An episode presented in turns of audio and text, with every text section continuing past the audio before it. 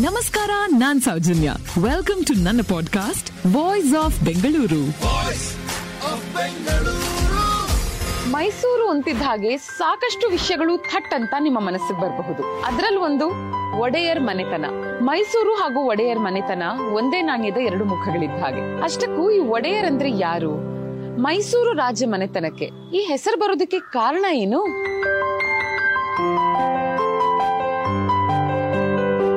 ಮೈಸೂರು ನಮ್ಮ ಸಾಂಸ್ಕೃತಿಕ ರಾಜಧಾನಿ. ಒಡೆಯರ್ ಮನೆತನದವರು ಕಲಾಸಕ್ತರು.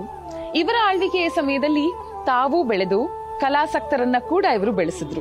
ಇವರ ಆಳ್ವಿಕೆಯ ಸಮಯದಲ್ಲಿ ಸಾಂಸ್ಕೃತಿಕವಾಗಿ ಮೈಸೂರು ಸಾಕಷ್ಟು ಬೆಳೆತು ಇಂಥ ಕಲಾಸಕ್ತರಾದ ಒಡೆಯರ್ ಮನೆತನದವರ ಮೂಲವನ್ನ ಇವತ್ತು ನಾವು ತಿಳ್ಕೊಳ್ಳೋಣ. ಒಡೆಯರ್ ಮನೆತನದ ಬಗ್ಗೆ ಶಾಸನ ಹಾಗೂ ಐತಿಹ್ಯಗಳಲ್ಲಿ ಭಿನ್ನ ಅಭಿಪ್ರಾಯಗಳಿವೆ ಶಾಸನಗಳ ಪ್ರಕಾರ ಮೈಸೂರಿನ ಒಡೆಯರ್ ಇವರು ಚಂದ್ರವಂಶೀಯರು. ಭಗವಂತನಾದ ಶ್ರೀಕೃಷ್ಣ ಪರಮಾತ್ಮನ ವಂಶಸ್ಥರಾದ ಕೆಲವು ರಾಜಕುಮಾರರು. ಕಾತಿಯಾವಾಡದ ದ್ವಾರಕೆಯಿಂದ ವಿಹಾರಕ್ಕಂತಲೋ ಅಥವಾ ಅವರ ಕುಲದೇವರ ದರ್ಶನ, ಅಂದ್ರೆ ಮೇಲುಕೋಟೆಯ ಚೆಲುವ ನಾರಾಯಣನ ದರ್ಶನವನ್ನ ಪಡೆಯೋದಕ್ಕಂತಲೋ ಇಲ್ಲಿಗೆ ಬಂದು ಇಲ್ಲಿನ ನಿಸರ್ಗ ಸೌಂದರ್ಯದಿಂದ ಆಕರ್ಷಿತರಾಗಿ ಮಹಿಷಪುರದಲ್ಲೇ ನೆಲೆಸ್ತಾರೆ ಅನ್ನೋ ಒಂದು ಪ್ರತೀತಿ. ಇನ್ನು ಈಗಿನ ಮೈಸೂರು ರಾಜವಂಶದ ಮೂಲ ಪುರುಷರಾದವರು, ಇವರೇ ಅಂತ ಕೆಲವು ಶಾಸನಗಳು ಹೇಳುತ್ತವೆ. ಅದು ಸಾವಿರದ ಮುನ್ನೂರ ತೊಂಬತ್ತೊಂಬತ್ತನೇ ಇಸವಿ. ಯದುರಾಯ ಹಾಗೂ ಕೃಷ್ಣರಾಯ ಅನ್ನೋ ಇಬ್ಬರು ಸಹೋದರರು ದಕ್ಷಿಣದ ಕಡೆ ಬರ್ತಾರೆ.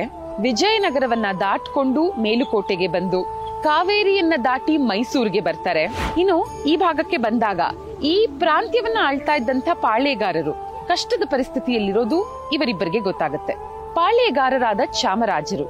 ಅವರು ಮೃತಪಟ್ಟು ಅವರ ಪತ್ನಿ ಹಾಗೂ ಪುತ್ರಿ ಮಾರನಾಯಕ ಅನ್ನೋನ ಬಳಿ ಕಷ್ಟ ಪಡ್ತಾ ಇರ್ತಾರೆ ಅನ್ನೋದು ಇವರಿಗೆ ಗೊತ್ತಾಗುತ್ತೆ. ಇದನ್ನ ತಿಳಿದಂತಹ ಸಹೋದರರು, ಮಾರನಾಯಕನನ್ನ ಕೊಂದು ಚಾಮರಾಜನ ಮಗಳನ್ನ ವಿವಾಹವಾಗಿ ಯದುವಂಶಕ್ಕೆ ಮೂಲ ಪುರುಷರಾಗ್ತಾರೆ.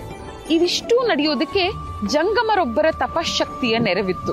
ಹಾಗಾಗಿ ಅವರ ಸ್ಮರಣಾರ್ಥವಾಗಿ ಒಡೆಯರ್ ಅನ್ನೋ ಅಂಕಿತವನ್ನ ಸೇರಿಸ್ಕೋತಾರೆ ಯದುರಾಯರು ರಾಜರಾದಾಗ. ಇದು ಇವರ ವಂಶದಲ್ಲಿ ಹಾಗೆ ಮುಂದುವರಿಯುತ್ತೆ. ಒಡೆಯರ್ ಪದದ ಮೂಲ ಹುಡುಕೊಂಡು ಹೋದ್ರೆ ಅದು ಒಡೆಯ ಅನ್ನೋ ಗೌರವ ಸೂಚಕವಾದ ಪದದ ಬಹುವಚನದ ರೂಪ. ಈ ಪದ ಮೂವತ್ಮೂರು ಪ್ರಾಂತ್ಯಗಳುಳ್ಳ ಗ್ರಾಮದ ಅಧಿಪತಿಯನ್ನು ಅರ್ಥವನ್ನ ಕೊಡ್ತಾ ಇತ್ತು ಅಂತ ಪ್ರೊಫೆಸರ್ ವಿಲ್ಕ್ಸ್ ಒಂದ್ ಕಡೆ ಬರೆದಿದ್ದಾರೆ. ಆದರೆ ಹನ್ನೊಂದನೇ ಶತಮಾನದಷ್ಟು ಹಿಂದೆನೆ ಚೋಳ ರಾಜನನ್ನ ಉಡಯರ್ ಅಂತ ಕರೆದಿದ್ರು. ಅಂದ್ರೆ ಈ ಪದ ಬಳಕೆ ಆಗ್ಲೇ ಇತ್ತು. ಅಷ್ಟು ಮಾತ್ರ ಅಲ್ಲ, ಒಡೆಯರ್ ಅಥವಾ ಒಡೆಯರ್ ಅನ್ನೋ ಈ ಪದದ ಬಳಕೆಯನ್ನ ವಿಜಯನಗರದ ಅರಸರಿಗೂ ಮಾಡಿದ್ರು ಅನ್ನೋದನ್ನ ಕನ್ನಡದ ಶಾಸನಗಳು ಸ್ಪಷ್ಟವಾಗಿ ಹೇಳುತ್ತೆ. ಥ್ಯಾಂಕ್ ಯು ಫಾರ್ ಲಿಸ್ನಿಂಗ್ ಮುಂದಿನ ಎಪಿಸೋಡ್ನಲ್ಲಿ ಮತ್ತೆ ಸಿಗೋಣ.